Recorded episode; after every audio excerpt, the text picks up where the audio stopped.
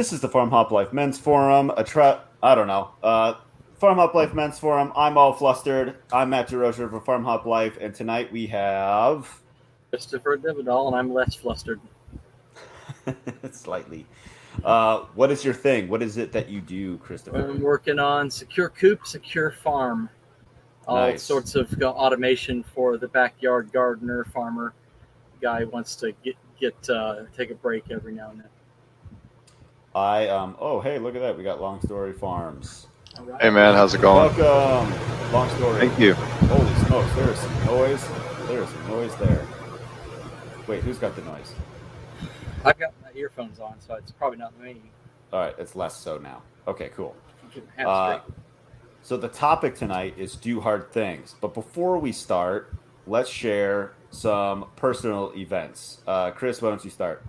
Christopher, uh, sorry. Uh, I'm just gonna keep calling you Chris because the podcast I did before this Yeah. had a Chris, Okay. and uh, so I'm gonna And keep, I'm gonna keep I'm- working on it. Well, again, I'm not offended. Just you know, it's like personal Just hurt. preference. Yeah, my personal uh, noun is Christopher, Personal noun. Nice. and uh, yeah. So just uh, there's a long story. Hey, uh, so um, uh, just wrapping up, um, setting up my my uh, database servers and my web servers, and now moving forward on redundant uh, uh, app servers. You know, again, so that the idea is that um, my servers can fail, but customers never lose contact. They're always online with with service. It's always monitored, always working. So nice, dude. Yeah, yep. Keep how plugging that's- away. that's right. I'm, I'm wrapping that up now. I, I got the database had some problems with encryption and and and replication, but it's all working now. So yeah, I'm really happy about that. Sweet. Yep. Long story. Do you want to share? Uh, you haven't been on in a while. Do you want to share uh, who you are and um, where you're at for for people that don't know who you, who you are? Yeah, well, first of all, I'm on a cell phone hotspot for broadband, so I'm going to turn off the video when I'm talking so you can hear me. Is this okay? Sure. Yep. You sound good. All right, cool. Yeah, so uh, Long Story Farms, we're a, a small little family farm in uh, central South Carolina doing uh, pork and poultry mostly. And uh, been a dream of mine to do this for a long time and uh, just trying to trying to heal the land and sustainably raise uh, you know good animal product uh, animal source foods for the local community here. And hopefully one day I can quit my uh, corporate job and do that full time. But for now, got to do them both. So Yeah, that's the dream. Yep. Dude, how cold is it where you're at? I've never seen you in a sweatshirt. No, it's just that uh, it, it was there were some showers earlier, and uh, it's uh, there's, there's a really big fan above me, so uh, it kind of, kind of everything kind of cooled off all of a sudden. So I went and grabbed a sweatshirt just because uh, Sure. Sure. I'm under a fan, you know. But uh, yeah, no, we're good. It's it's like it's in the 90s here every during the day, but right now it, it just showers in the evening just cooled it down to about 70. So it's it's yeah, that's all. Nice. Do you uh, want to share like a personal event, like like uh, let's say you know farmers market this weekend, or like a project you're working on or finished or something? Yeah, well, um, you know, just a just a few little things. I guess we we- we've been going to a farmers market. We started a farmers market with my sister and one of her friends uh, in a in a neighboring town. Um, it's a destination farmers market, so it's not like in a downtown setting like the one we do in our in our little town. Um, and we're really excited. There's going to be uh, classes. There's going to be contests, and we hope to roll it up into like a like a weekend, you know, homesteading uh, seminar type thing at some point, really focused on building community. Um, we did the second one this past weekend, very successful for us in terms of marketing our, our products and uh, making good connections in the community. So really excited about about that. It's at the old barn on Lexington Highway, Old Lexington Highway in Chapin, South Carolina. If anyone's in the area, That sounds like a pretty cool uh, like community thing. Like it's more than just a farmers market. Like it has other things. And instead of just like like lately, it seems like farmers markets have also gone they're like half like producers and half food trucks. I don't know how it is where you you guys are at, but that's how it is where I'm at. No, this has been, um, like I said, it's only the second one, and it is a destination. So people have to go specifically to this venue, which is like a, a big a covered pavilion, like for weddings and stuff like that. Um, and they have to show up there for the market. And um, so what's happening is like when we do our our downtown market in our little town, there's a lot of traffic, but the per uh, transaction value is is fairly low, and there's a lot of people that just pass by or say hi or whatever. What I'm noticing at this other market is that it's buyers. People are coming there because they want to buy from local producers. So it's a very different vibe. Um, and you know we'll see how it goes um, in terms of growth and in terms of you know getting some of the other aspects. You know our, our thoughts are you know having the um, the classes like you know doing like a class on seed saving or doing a class on uh, you know candle making or whatever um, those types of things. And then like I said maybe roll it up into like a, a seminar type situation one weekend where we do like a small animal uh, livestock swap or something like that and you know have more try to get really some of the like-minded folks in a 30 or 40 mile radius together for for some learning together and, and making those connections so we can trade with each other and we can support each other and be more resilient as a community. There's nothing like that now? Um, there there are some events but they're generally held in uh, like up in the greenville area or in the columbia area. So they're like centered around the city and we are trying to get people from this area you know from mm-hmm. within like i said you know 15 or 20 or 30 miles um, to to kind of you know to just meet those people and get them together in one spot. You know, that'd be sweet. Do you have? Yeah. How, are you trying to lead the charge on that, or? I'm I'm uh, uh, you know I might be the quick reaction force. You know, backing them up. But I mean, I'm a vendor, but I'm also one of the people that kind of has been you know, saying, hey, here's what I think you should do to get the market going and, and, and trying to recruit other vendors and stuff like that. I mean, I mean, I'm recruiting people that sell the same products I sell. I mean, I'm because I want to build, I want to build this as a, I'll say even a movement. Uh, but you know, it, I, I think the more vendors we have, even if we're selling the same things, the more customers we'll all get. And you know, like if one day I'm sold out of one thing, I can say, hey, Matt from Persimmon Hill has some great stuff. Go, go, go grab it from him or maybe Matt's not there one day and I can go, yeah, I've got, you know, I've got hot Italian. I don't have sweet Italian, but here, let me hook you up with some brats or whatever. Um, that's been the that's been kind of the way it's been going. Um, and you know, I'm meeting other guys that are doing this, that are doing it, that are a little further along than I am in the journey, so I can learn from them. Um, and Sweet. you know, we're putting together a lot of. I, I think it's really synergistic right now. I'm, I'm excited. We'll see even just the building of the thing would uh, create some community. So you can't fail. Yep. yep. Yeah. Um, can I, can I tell can I tell you guys one yeah. more thing? I, I missed yeah, this on Twitter, but I'm I'm going to do a farm to table event, man. Really stoked about that. Sweet. Uh, yeah. Now what's that? What?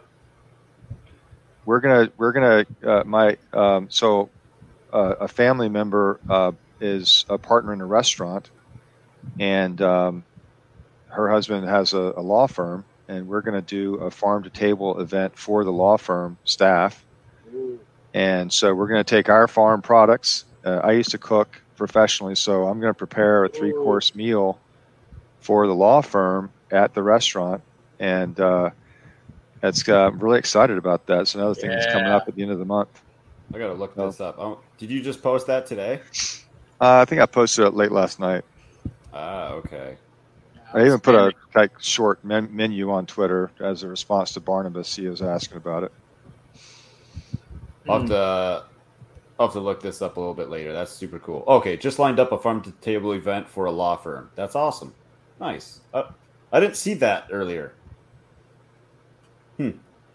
I'd well, like to see more expect, of that. I, I don't expect to see you. Uh, I don't expect you to see every tweet I make, Matt. That's okay, man well, I don't know. My I need to retrain my algorithm or something like that, so like I can see all the good stuff instead of just yeah. uh, all the infighting in our little Twitter corner. Um, yeah. So uh, this weekend, finally brought my daughter home from the NICU after Yay. almost seven weeks. Right. yeah. Thanks. Uh, that was intense. Um, super emotional. I I think I I think I did all the crying. Uh, my wife I don't think did any of the crying, but that's okay. Um, so we introduced we in- introduced Lila, the newborn, to my two year old Milo, and he's like he's like curious but hesitant. So he goes up to her, just kind of like cautiously looks at her for like a second, maybe two.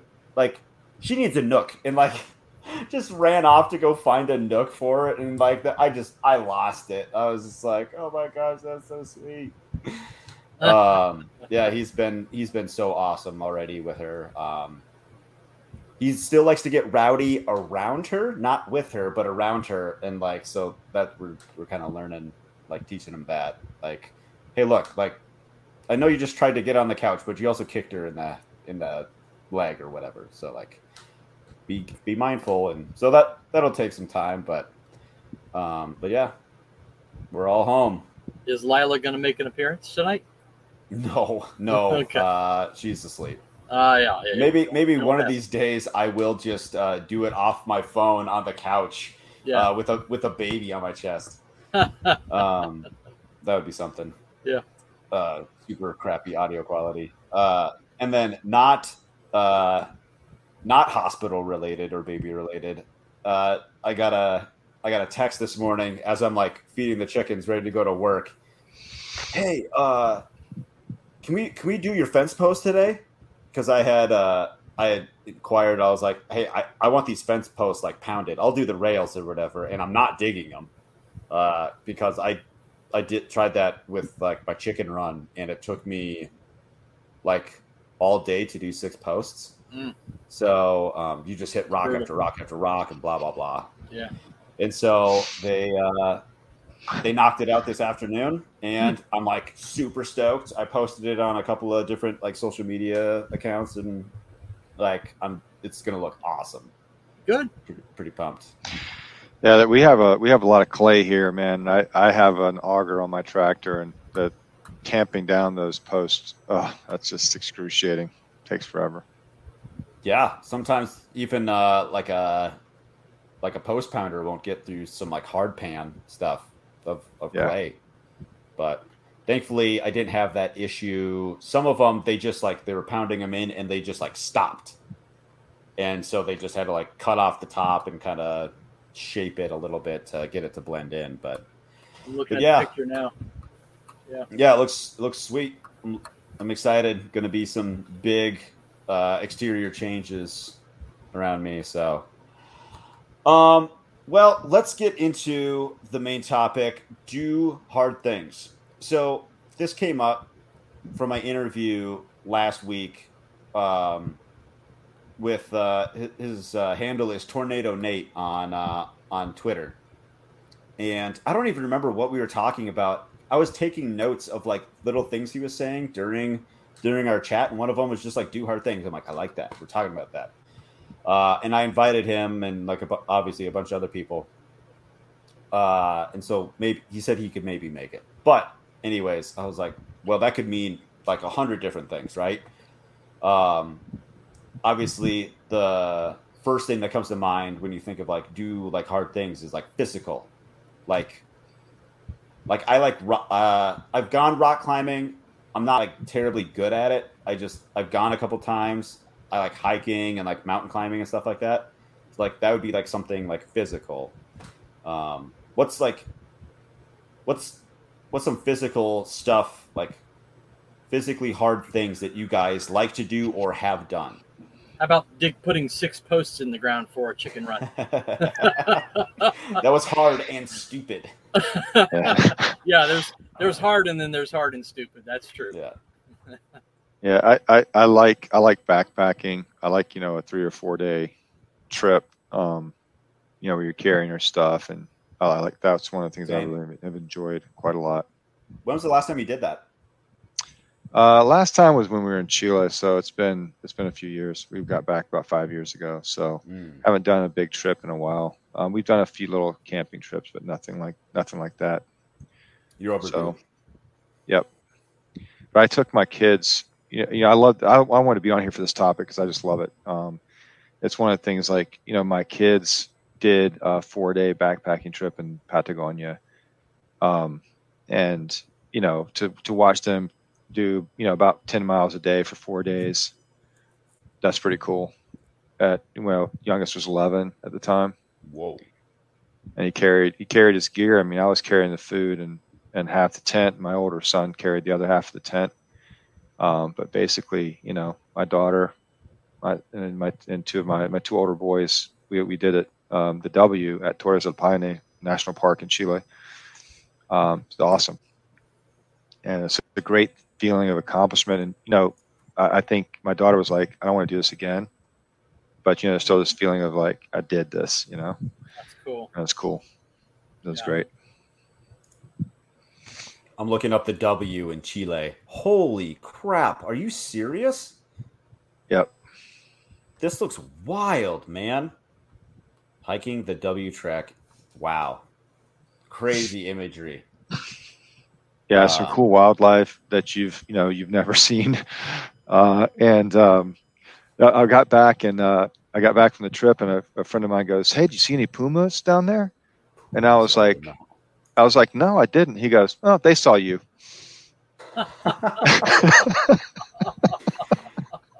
That's nice. yeah That's kind of like mountain lions stuff. around here. My, so my parents came to town over the weekend, and we went huckleberry picking.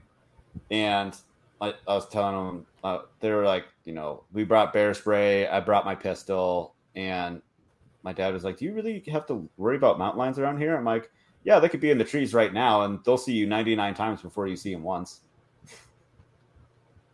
Same thing. Yep.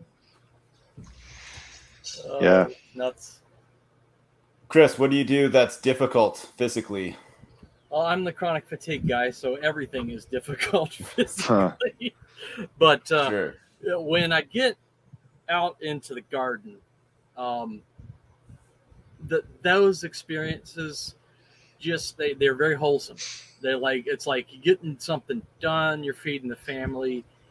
You're you're really appreciating the nature, and you're you know just doing something instead of just wasting you know, sitting on the couch. I like to say that uh, uh, no matter how slow you're going, you're lapping everybody on the couch. So. Um, you know, I get out there, do a little bit a day at a time, sometimes a little bit, sometimes two, three, eight, four hours. And so it just depends on how I feel that day and how my time is available. So, uh, but um, yeah, like this week, I was able to get, uh, we have a, we have a, a two RVs. One of them, the, uh, the end of it is covered with a, with a, uh, like a, like a, a fabric shed, a canvas shed.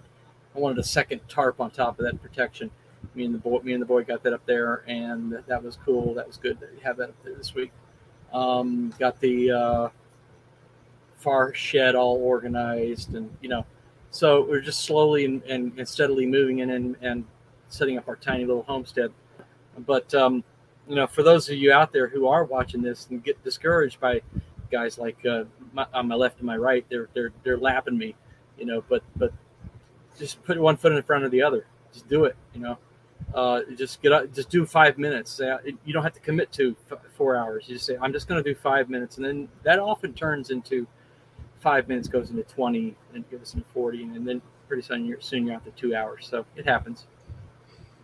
Yeah, I saw I saw a story um, about a guy that set a goal to show up at the gym. Yeah. And he, he, he made himself just go for five minutes. Yeah. And and so, you know, he got this habit of going. And that's really what that's what what it takes. I, I, my big thing with my kids is, I want them to be free of fear of failure, and to be willing to try. Because I, I I get a lot of people that go, man, you know, you do so many different things, and I'm like, I screw up so much stuff. Like you have no idea how many things I break. I like the other day I, I decided I was going to fix the power steering. The power steering on my truck was leaking. The fluid was leaking. I assumed it was a hose, but I didn't really know how to diagnose it, and I didn't really have a good place where I could let fluid spray everywhere. So I just kind of said, well, it's probably the hoses. It's a 240,000 mile truck. I'm just going to replace the hoses, all of them, right? Well, that was a pain in the butt. Um, I got it done, It was the power steering pump though that was leaking. so there's a fail, but it's also like, you know, I still felt great about it. It's like a victory. Like I got all this stuff taken apart, put back together. Man, I couldn't figure out how to get the wrench in there at, at, the very beginning, and by the end, I could take that thing apart and put it back together in, in about 40 minutes. Um, yep. And now you got new hoses. You know, got new hoses, got a new power steering pump. I took it to the mechanics and let them do that. But um, yeah, you know, it's like you know, it's a mistake, but it's also an accomplishment. And I, I think that's the thing. Like you just have to look at those things and say, hey, I'm going to give it a shot. Now, obviously, there's some economic limits on what you can really risk, but um, that was a small risk, relatively speaking. It's like sure. I said, it's got new hoses now, so that doesn't hurt anything. But I like doing. I like challenging myself to do that. I'm not. I, I, I jokingly, you know, I'm a parts changer. I'm not a mechanic. I don't know how to do the diagnostics. So I just, right. you know, I can spend a lot of money trial and error trying to figure out what's broken and, and not have any idea. Um, getting a little bit better at that, but but still, you know, pretty weak on that. But you, re- you reminded me of a tweet I had earlier. Oh my gosh, we're pretty amazing what you can do when you drop the mindset. I don't know how to do that. Quit making excuses. Learn. Mm-hmm. Yep. we talked about before, like how you can learn. We, we talked about YouTube the other night on that other yeah. uh, that uh, spaces thing, but there's you can learn almost whatever you want on on YouTube. You know. Yeah, you sure can. Yep. Uh, YouTube is everyone's grandpa that knows how to do everything. right. Yeah. Right and yeah. wrong.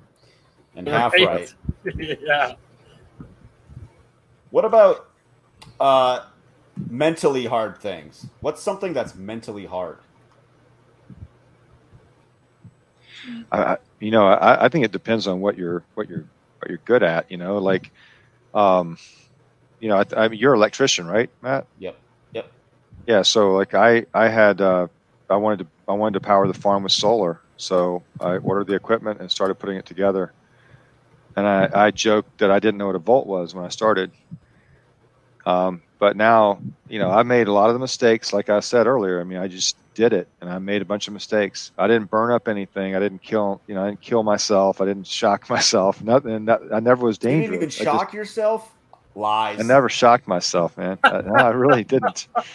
Um, but now I now I feel really comfortable. Like I feel really comfortable sizing the system. I feel really comfortable, you know, um, you know, all that stuff. You know.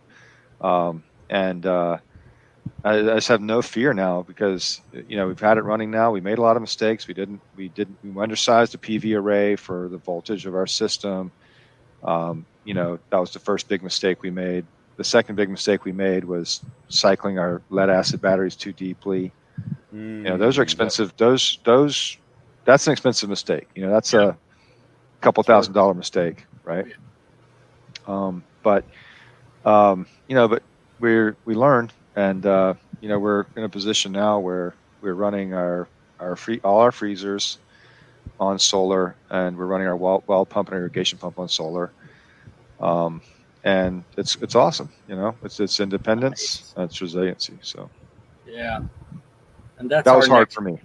And that's yeah. our next project. So I'm I'm looking forward to hard. I've done um, you know electrical engineering kind of stuff, but more on the on the micro level. Uh, this sort of this solar is uh, is you know this wiring and stuff is new, um, but I think I got grasp enough of the concepts to yes, not get shocked, and uh, um, get the you know, get the system rolling. And when I'm all done with it, we've decided to talk with my wife, and we're going to set up a sleeping porch underneath the um, solar panels so that if we should have a because it's it's hybrid solar, it's half half on grid, half off grid, and should we have a power outage at, at night, it, the solar won't power the uh, the lights and things, and that that was a, a you know a trade off, a choice we made. Um, but so you don't want to sit in a stuffy sleep in a stuffy RV at night. So I said um, we ought to have a sleeping porch where we as a family can all uh, you know, when there's when when there when the power's up and fine and dandy, we can go sit out there in the shade and catch the breeze. That'd be nice. But at night, uh, if the power is out, that's a great place to be sleeping. Um, you know, with screen all around and, and hammocks. Everybody's got hammocks, and, uh, and so the idea Oh. is to build a, build a little porch and and and uh, uh, have the solar panels as act as part of the roof with some seal with some um, plastic tarp underneath or something. So Yeah. uh, yeah, yeah. So we're, we're, the, that's the aim is to build a, a, a solar a sleeping porch with solar panels. With the uh, I've got to install um, the uh, a heat pump, air conditioner, and also two 12 volt solar systems. So 120 volt system or no 220 220 volt system uh, with some down converters. So it's it's going to be a big job, and uh, I'll just have to you know one bite at a time, one bite at a time to go out. and Yep. Work, work for five minutes. I'm going to tell myself I'm going to go out there and I'm going to only work for five minutes, and if I feel like working longer, I'll keep on working. Sure. Show up, Yeah. man. Show Yeah. up. I, I tell my kids that. Show up. Ninety percent of the of the deal is just showing up. Mm-hmm. I, I, I had a Definitely. had a guy tell me, you know, one time he said, he goes, it was a job, it was a what do you call it, a recruiter, headhunter guy, and he's like, you're you're smart and you're a hard worker. You're automatically top two percent. and you know, I think I couple that with showing up. If you show up, you're a hard worker, and your he- your head's in the game. You're going to be like successful beyond your imagination. You know, in my opinion. At least it used to work that way. Maybe not anymore. I don't know. Oh, it's it's it's even more so now with with the the bar is getting lower every year. People are more and more people just don't don't show up. Don't don't even. You know, there was a meme that went around that said now hiring people who just show up. It's Mhm. it's getting Yeah. so bad that, that the Mhm. bar is lower. So that you know, and that's that's good for for guys like me who are just uh, dragging my feet. So Yeah. Yeah. Just high I enough think- above the bar to not get fired. I want to go Yeah, more the- than that. nah. Yeah. you know, you know the hard thing, like the hard, like I'm sorry to riff on your, your hard thing, but I think, you know, the hard thing might be interacting socially, right? It might, it might be social. I know you, you probably had that in your list, in your notes, but like, you know, one of the challenges I had starting a farm was I was embarrassed to ask people for money. Mm. And so I was like, I'm working my butt off building fences and learning how to manage the livestock and all this stuff. And then I go to the butcher and I get the bill for the butcher and I'm like, well, and I'm like underselling everything. And I had a friend of mine, she goes, she go, I was like, oh, I'll give you a discount, Peggy. And she goes, Jeffrey, you have to charge your friends. Your enemies aren't going to buy from you. right and it just never clicked until that moment and then i'm like wait a minute why am i not ask i'm get i'm giving people a great product why am i embarrassed to ask for their money that was a big hard thing for me Sure. It feels off weird. yeah it sure does. Um, I was just gonna share, uh, touch on the the mental quick before moving on to another one. Um, not to like beat a dead horse or whatever, but like, you know, spending seven weeks in the NICU hmm is hard mentally. Yeah. Uh, being away from my wife pretty much for seven weeks. Uh, I mean, we like everyone kept telling us like ships passing in the night. And like, yep, that's pretty much how it felt. Um, because during the week we'd go up and I'd like almost every time I would bring uh, Milo with me, and so because he's not allowed in the NICU, she would hang out with him because she doesn't get to see him during the week. And then I would go to the NICU with Lila. And so it's like we still never got the time together, even though we're, uh, you know, almost in the same room. Um, it's just, you know, last last week, I was I didn't. It was an evening that I didn't bring Milo with me, and I was I was holding Lila and I was sitting on the couch. Katie was sitting next to me, and I'm just like, our house doesn't feel like a home. Like, you make this house feel like a home, Mm. and you're not there. Like, it's just the place I am right now. And like, it it it's mentally hard when you're living in a place that just doesn't feel like home. So, yeah, and that's uh, that ties into mentally. You know, one of the biggest things that I ever had to deal with is uh, uh, for the first uh, 20 years or so of marriage was just a real challenge, just constant. Uh, we weren't we weren't meshing, and uh, How long have you been married, Christopher? now um, let's see, 1999, so uh, 22, 23? almost, 20 almost 23 years, yeah. Uh, so um, at the first, you know, 10, 15 were just really tough. We went to a lot of marriage counselors, and nobody really, nothing clicked. Hmm. And uh, uh, pardon me a second. No, Jeffrey, how long have you been uh, you've been married sun to your coming wife? in here. Yeah, 26, uh, 26 and a half years at this point. Yeah. Dang, I'm the I'm the young one here. Uh, we just hit five this year, Yep. but um, but yeah, like uh, you know, it's it's a lot of work um, to. It really really helps to communicate like everything. Um, I don't know how you guys like kind of found your your stride, but um, we just have to be like willing to communicate even the hard stuff. Um, you know, instead of like, oh, they're not gonna, they're not really gonna like this, so I'm just gonna like keep it from them. That doesn't work. That never works. Like you gotta, all you gotta sometimes give bad news. I, I, I always tell people like I think one of the hardest things to do when you get married is to learn to fight. And what I mean by that is you're going to have big disagreements and you've got to be able to, to have the disagreement and keep that disagreement as close to the scope of the original disagreement as possible and then be like I love you Yeah. you know whatever you know and um, you know I, I mean I don't want to be vulgar or anything but you know kind of like um, you, you you have to learn to love makeup sex or whatever you want to call it you know you've got to be able to fight and then be like okay we had the fight that's great now let's let's love each other even more you know Yeah, and to, Yeah. to bounce off of that, you're keeping it to the scope of the of the problem, not to uh, a criticism of the person. Yep. You're, Yes. you're, you're trying to isolate. You know, not, not you know, this has happened. Not you are so.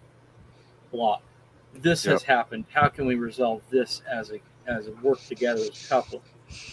Um, I wouldn't say we've arrived, but this this is like the best year we've had in 23 years. That's nice, awesome. dude. Yeah, that congratulations is man. awesome. I bet that feels great. Well, it feels better. Feels better. We're, we're not we're not we're not where I want to be, but we are definitely. I'm just uh, praising God for uh, you know massive improvement and seeing more eye to eye and working together and listening.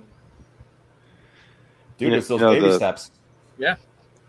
You know the thing so so you know there's something that in my experience there's there's things that people will say like is you know like they'll go man college is the best four years of my life or whatever you know or my senior year of college my best year of my life something like that. And then they get married and they have kids and they think if you keep saying that you're doing it wrong. Like you're you're really making big mistakes if you keep looking back to stuff like that as the best year of your life. Because if you're not like in the moment enjoying your kids i mean i know this NICU thing was probably hard as can be but man i mean that's a galvanizing moment for you and your wife man you know Yeah. and I told her kind of last thing, year, you know? like, like we were we were kind of in a rough spot last year, and like I told her, I'm like, I'm glad that we worked on ourselves, like as a as like a couple last year, um, because this was so difficult that, but I wasn't even worried about like us, like, I I knew like we were we were fine. Um, because we had done the work the year prior. Like I couldn't imagine going through this and try to like like you know improve our relationship um at the same time. That would be like Yeah, are you kidding? Yeah. Um that'd that's a recipe brutal. for a disaster. That'd be brutal. Yeah. But you know, one of the things I think I've learned in the last four years, I guess I'll say, in our marriage, well, one thing is, you know, if you're in a marriage for 20 plus years, you've been in three or four or five relationships with the same person over that span of time. That relationship has changed so much that, you know, I can look at like the first five years of our marriage. That's a, that's one relationship. Then there's the next, you know, six or eight years. That's another relationship. You know, like there's our our relationship has changed so much. They're, they're like different relationships. You know, and we had another big change like that about four years ago, and um, you know, you don't notice it when it happens, right? You don't realize that's what's happening, but that shift that shift that took place, like I started realizing there's so many things that you think you have to agree with your spouse about that really don't matter if you're talking about the hard stuff, like you were saying that. Yeah. Like if you're able to have those conversations, you know, whether you agree on politics or not, whether you agree on religion or not, whatever, you can have those big disagreements as long as you're centered on, like you were saying a minute ago, Christopher, like the, you know, the the aspect that you're talking about, not not the person. Like it's not demeaning the person you know, you're not demean the like if, if you're a Biden supporter and your spouse is a Trump supporter, and you're sitting there, you're, you have to be a bad God person. help to vote, you. vote well.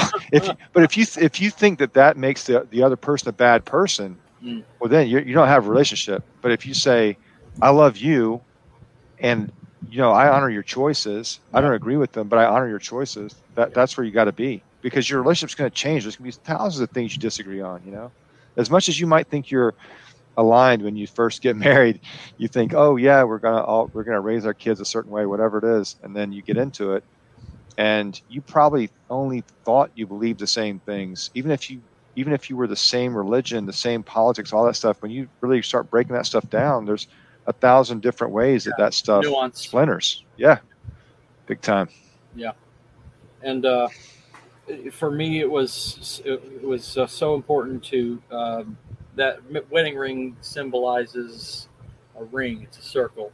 It symbolizes unending. Symbolizes I'm not going to stop, even if I don't really like you right now. I'm just going to keep on, keeping on, keeping on, keeping on, pushing and pushing and persevering, and never say quit. Never say quit. So that was a hard thing. Um, a lot of nights with uh, tears, uh, but um, also uh, never lost hope. it is kind of crazy uh the idea of and this has nothing to do with hard work but i guess it kind of does like okay I'm, I'm gonna tie i'm gonna tie it in. You know how much hard work it is to get along with like one person for a majority of your life? That's hard work. Like like the right person makes it easier but it's still hard work. Um I, I think this is definitely a hard thing. I mean, how many? I mean, look at the statistics. It's a hard thing, or everyone would do it. It's it's much easier to say I'm not going to do the work on me or my relationship. I'll just go find someone else who won't make me, you know, stretch so much or work so hard. And I, I think it's a fallacy in bargain because most of the people, if they don't do the work, they're gonna they're gonna break the future relationships too. You know. Yeah. But- Expanding on um, relationships, one of the things I thought about for tonight was saying, and it doesn't necessarily need to be in marriage, it can be in any relationship, uh, saying you're sorry or like humbling yourself, even though like you may not be in the wrong. You're just like, okay, I'm just. I, I can see where this is going. This is not going to do either one of us any good. I'm just going to apologize because I'm sure I am somewhat in the wrong. Otherwise, we wouldn't be here. Um, and I'm just like, you know, I had to, I had to do that recently uh, with somebody. I'm like, you know what? I'm. What did I say? I'm like, I'm sorry that I was uh, a dick and kind of a bitch.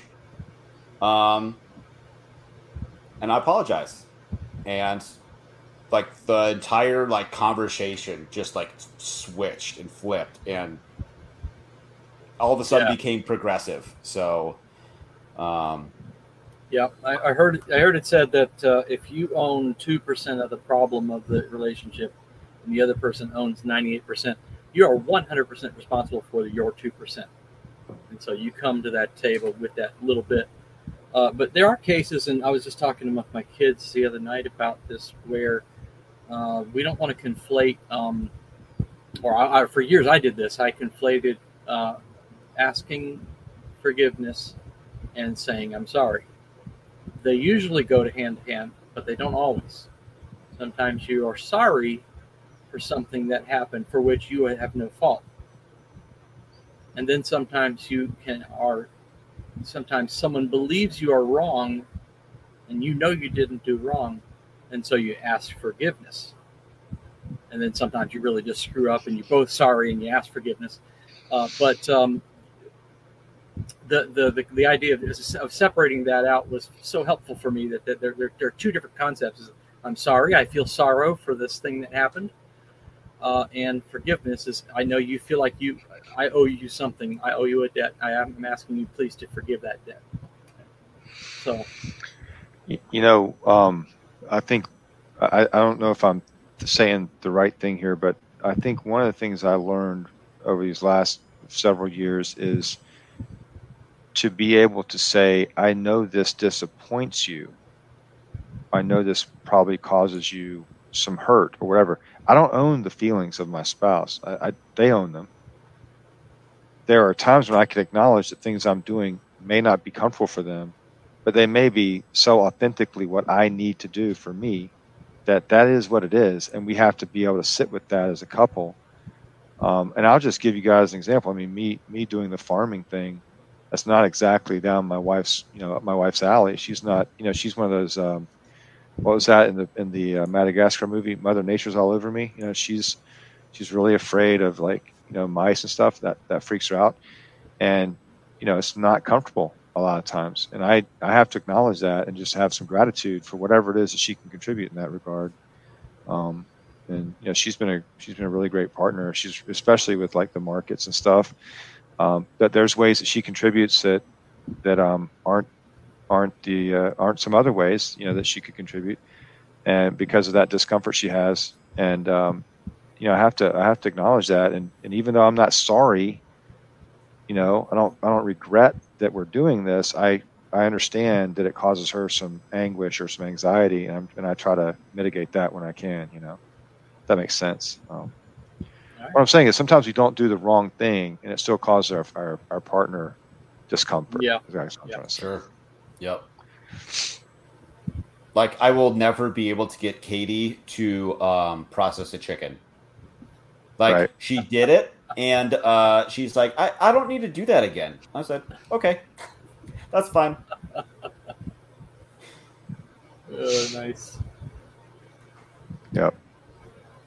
Um, did you have something else, uh, Jeffrey? Um, no, no, I was looking through oh, some okay. of the. I was just looking through the notes because um, you had um, relationships, spiritual, emotional, mental, physical, and um, I don't know where we are in the, in the list now. we, have been jumping around. I've been segueing yeah. as it sees as it as I see fit. Right. Um, so we're all. Uh, you both are pretty spiritual people, I would say. Um, it doesn't matter what denomination we all are. Uh, has no effect. What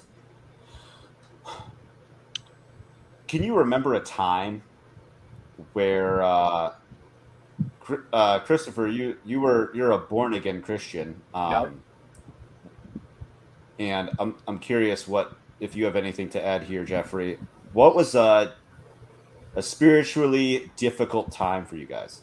Okay, one comes to mind is uh, I wanted to go on an evangelism boot camp, and I am somewhat uh, extroverted, but also somewhat introvert. It's called ambivert. We can we're like, hey, we'll see you at the party uh, later on tonight after I spend three hours alone reading a book. So you know, we got a little bit of each going on, and uh, I was down there in this evangelism boot camp and reaching out and talking to people was just not my thing but I wanted to get better at it. And, you know, talking to people and reaching them where, where they're at. And, you know, you got to open your mouth and you got to, you got to hear people's stories and, and get with them.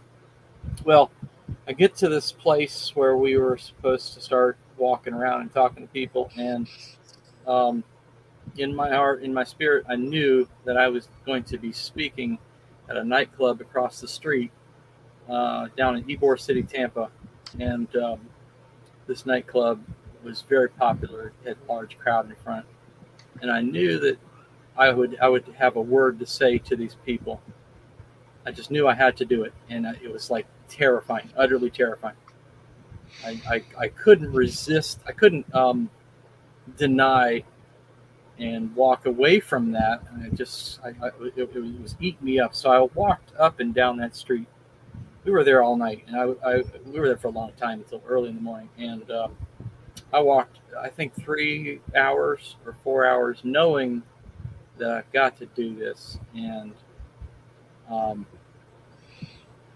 you know, I, I, I just, it just the Lord put it on my heart what to say, and so I said, well, you know, I'm just praying over, praying for strength, praying for strength, and I finally get get the gumption and strength comes upon me, and I say, guys, I need to get to step stool. I need to talk to these people over here. So I take the step stool, I plant it directly in the middle of the crowd, right on the sidewalk. This is public property, so it's fully legal. There's a cop over my left and the word on my heart was I, I, I, stand up on this step stool and I say, Attention, everyone, I have a confession to make. I am a murderer. And I, and the, this one guy in the crowd is looking over at the cop like this guy's just talk, making confession that he's a murderer. And I said, Let me explain. Uh, said, Jesus said in Matthew 5 that if you hate someone, you're guilty, you're basically guilty of murder.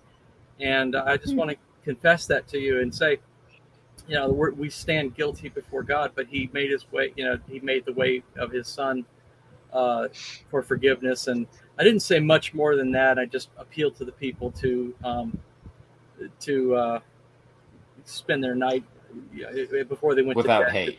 Yeah, be thinking about that, not just hate, but but the fact that you know we all I have done that. It's, I don't care who you are. We've we've, we've you know called someone a fool and that's why Christ died. So th- that was a very hard thing for me to do. It was a hard thing, but it was the kind of thing that I knew that I couldn't do, but it was spirit empowered. So in that moment, I was really just leaning on the power of the Holy Spirit to give me those words to say to that crowd. And I know uh, from the conversations that some of the other team members had that there there was fruit that came out of that. So you know, you, you do these things, these hard things. You sometimes you never see what comes out of them, but sometimes you do. So. Dang, yeah. dude, that's kind of crazy. That was crazy. It was it was it was an intense night. I want to be completely invisible in a crowd. Like, do not look at me. Uh, I'm not here. Yeah. Yeah, right in front of the nightclub. It was crazy. uh, You're wild. Yeah. Well, I mean, I, the only thing I would add um, to this topic is like I've always felt like it's very hard for me to believe. Um, I tend to overthink everything, and um, I I feel like I need to believe, and I feel I want to believe, um, but it's a, it's a hard thing for me, and so um, you know that's just been a constant struggle for me. So I I want I, I think religion's a very positive influence, and um, you know, I, am I'm, I'm a Christian, and uh, uh, but it's not it's not an easy thing for me. I don't feel like just naturally or whatever compelled, um, you know, to believe the way some others do. Um, never felt that that type of faith, and so I believe probably differently than a lot of other people, and. Uh, uh, but I but I hold on to it and I try to practice. And so my my thing or my my deal with religion is um, I'm going to be in the, I'm going to, again, I'm going to show up. I'm going to be there. I'm going to try to help people. I'm going to try to, um, you know, lift people's burdens, whatever I can do. I'm going to be there for the youth camp or the whatever, you know. Um, I'm just going to be there, and I'm. Um, so that's that's my battle, I guess, from a from a spiritual point of view. It's just to try to try to keep that flame going, you know. That's that's pretty interesting.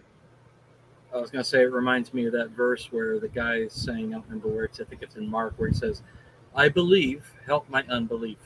Uh huh. Yeah. He's walking up to Jesus. He's talking to Jesus. You know, Right. I believe. I'm, unbelief. So, you know, we God appreciates it when we're honest with Him and not hiding stuff. Well, I, I always, um, I always loved the story of doubting Thomas. I've loved that since Yeah. I was a kid because Yeah. I mean, even when I was a kid, you know, I had this, you know, and this feeling or whatever, and, and uh, I always appreciated that because I'm like, you know, you know, blessed art thou, Thomas, for thou hast seen and believed. And um, I just go, heck, yeah, you know, I'm right there with you, Thomas. You telling me So, what yeah. now? Uh, anyway, Yeah.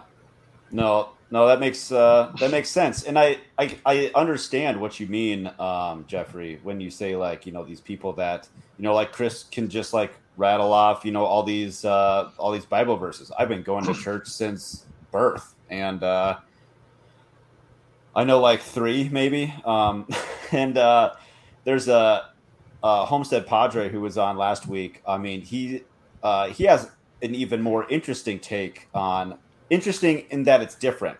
Um, oh man, yeah, he like studies like the like the the Bible in a completely different way than like anyone I've ever uh ever any I've ever heard. Um, like he doesn't celebrate Christ, uh, Christmas and Easter, if I remember correctly, because those aren't like mentioned in the Bible or so. I don't. I can't remember uh, specifically. Uh, I don't want to speak for him either, but um, it's it's it, But it's kind of fascinating.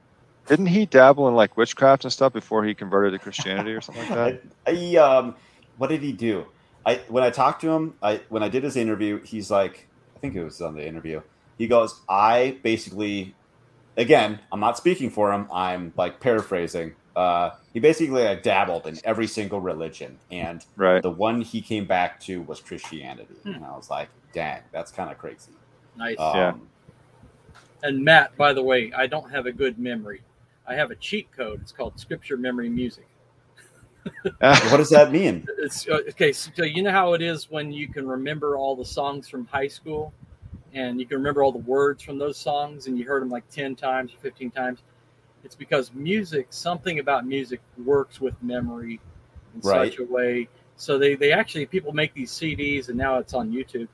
Uh, Hmm. and, and they're not very good. You know, it's not the kind of music that you would chase at like you would. I mean, it's like it's like listening to Psalms. yeah it's but it is it will help you memorize and i found that it's very fruitful when you're having conversation you know or uh, or you're wanting to pray for somebody to to pray the, the bible to pray to, to speak the word when it comes up um, i liken it to uh, the holy spirit has like a, like like a piano and if you've got two two notes on your or, or five notes on your piano if you only memorize like psalm 23 and john 3.16 he's going to play chopsticks.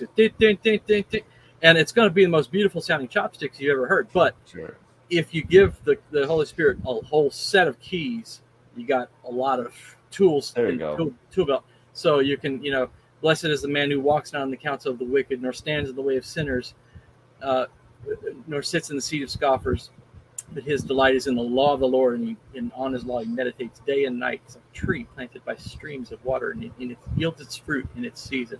Its leaf does not wither, and all that he does, he prospers. Just, just makes me so happy just to even think about that. So, this is uh, worth looking up. If you, if you put in uh, scripture memory music into YouTube, you'll find some things. You know, um, so uh, um, this is going to be a weird thing, but I, I, I was, um, I, know it's in Kings, and I can't remember the chapter. It's five or seven or something like that. But um, you know, Naaman the Syrian, the great, the great Syrian. So, like, I, one of the things about me is I don't really take a lot of these stories very literally. I think of them more as like a wisdom literature, and um, you know, I like, I, I, I like the way the Jewish people approach the scriptures where they're they're kind of like looking for meaning and, and interpretation is kind of a thing to be discussed and debated. I, I really enjoy that aspect of the way they um, approach, um, you know, the, the the Hebrew scriptures in particular. But anyway, the, the, so the Syrian, you know, he he he's uh, he's cured of leprosy and everything, and he he um, he wants to pay the prophet, and, and the prophet's like, look, you know, I'm not I'm not going to take anything. Um, he said, well, let me let me take two donkeys burdens of Israelite soil so that I can worship the Lord. And um, you know, as someone who is really um, trying to live as close to the earth as I can, I love that that thought of the soil Mm. and the you know the need to have Israelite soil to worship the Lord, because you know in the Old Testament a lot of times there was this kind of local God kind of thing going on where the Syrians Yeah. worship their gods or whatever, right? Yeah. And and so he wanted to take Israelite soil so he could go worship the Lord, and so it just made me think about like the importance of place, um, the importance of this of the the oil, the, the soil, the dirt, you know. Um, and uh, it, it just I thought it was a cool story, and it's a piece of the story that people never talk about. They, they always talk about being cured of leprosy and how you know he had to just wash in, in, in Jordan seven times. It was a simple thing, and he didn't want to do it because he's a great you know he's a great man. And why did why did the prophet ask him? Great thing of him. They always talk about that, but no, no one ever talks about this two donkeys burden of soil because I don't think it fits the narrative modern Christianity of this idea that this one God and and you know we, that context is lost because of the we don't think of in terms of those local gods that, that they might have had at that time but i think it's a beautiful thing and it just reminds me like i said the importance of the place we're in like the local place we're in um, and and the soil. So anyway uh, sorry to, to to drop that. It's kind of maybe off topic but it's a cool story. No, I just I just uh, searched it so I can read it later. yeah cool. Um, I'll share I'll share mine really quick um, since we're coming up on time. And I didn't think we I would I would talk about this tonight, but um, in my in my early twenties, I um I, I was I'll, I'll give the brief version. I was working in Yellowstone, and I was like, eh, this isn't this isn't this isn't great. Um, I'm gonna do something crazy before I leave. So I got up like midnight or whatever and drove south into the Tetons. And I slept for about an hour and a half in my car at the foothills of one of the mountains, uh, Teewinot, which is one or two peaks north of Grand Teton, if anyone um, knows that area. And uh, I just at like five, five thirty in the morning, got out of my got out of my car and just started hiking. Had no I had had a rough idea of a path. I mean, I knew I was at the trailhead, but after that, I, I have no idea. I just started going, and it's uh, it was late May, so there's still like snow and stuff. And uh, I, let's see, I was I was like I was tired of hiking, and I started like kind of like rock climbing to like you know get up. And I'm not wearing rock climbing shoes. I'm wearing like work boots. Um, and I I had heard a noise to my right. I look and there's like a small avalanche. I'm like, oh, weird. That's uh, that's not very good. And then I hear a noise above me. I look up and I see snow coming over the the ridge or like you know kind of cliff or whatever above me. I'm like, this might suck. And so all I could do was just lean in really close to the rock, and snow was like hitting my backpack, but it wasn't like enough to like knock me down or whatever. But I like just kept going keep climbing. I I'm still rock climbing. I kind of get in like a weird spot that I can't like turn around or keep going or whatever, and I end up like falling like eight feet or something like that on a relatively like flattish spot. Kept going. I am climbing the ridge, like I'm hiking along the ridge to get to the summit. I can see the summit. I'm like 200 yards away, and on this ridge, I'm looking I, I I look to my left, I could fall down like a thousand feet straight, like would hit nothing. I could fall down, or if I slipped and fell to the right, I mean I would slide down the snow all the way to the car, pretty much. And I like, and like the wind was just howling, and I'm just like I was just tired and fatigued, and um, I honestly thought I was gonna die up there, and so I like you know you as I think a lot of uh, people ebb and flow in their in their relationship with God, and so the only thing I could think of at the time was, uh, Jesus, I trust in you. Have mercy on me. Mhm. And I just like said that over and over and over as I made my way down. I never made it to the summit. I just just made my way down, and then that's where. How do I show this off? I can't. How do I show this off on camera? I look stupid now. So that's where these come from. Wow. Just trust and mercy. So Yeah. That's cool. um, So you got those like the next day. the next day. Uh, I don't know.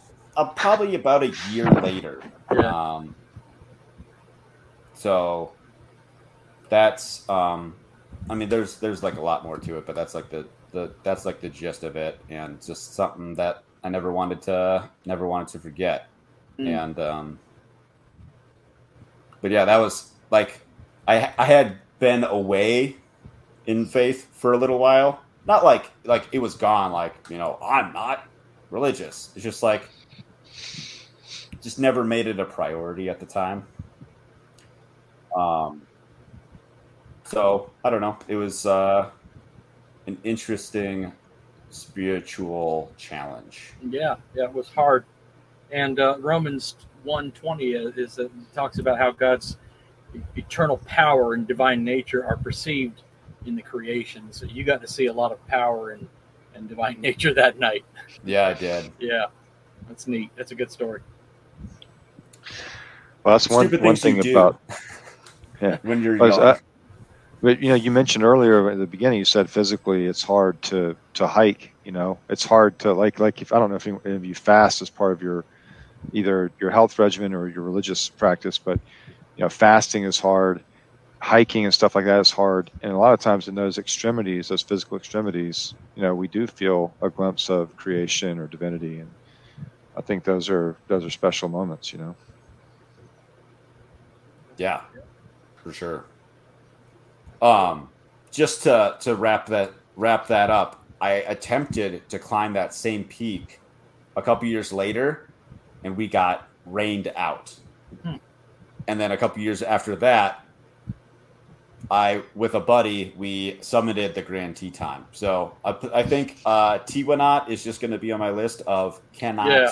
make it. It's just going to be it's just going to be like the the for me the unascendable mountain. Okay. It, it's it's like the holies of holy of holies or something. It's, it's Yeah. a forbidden forbidden spot for you or something.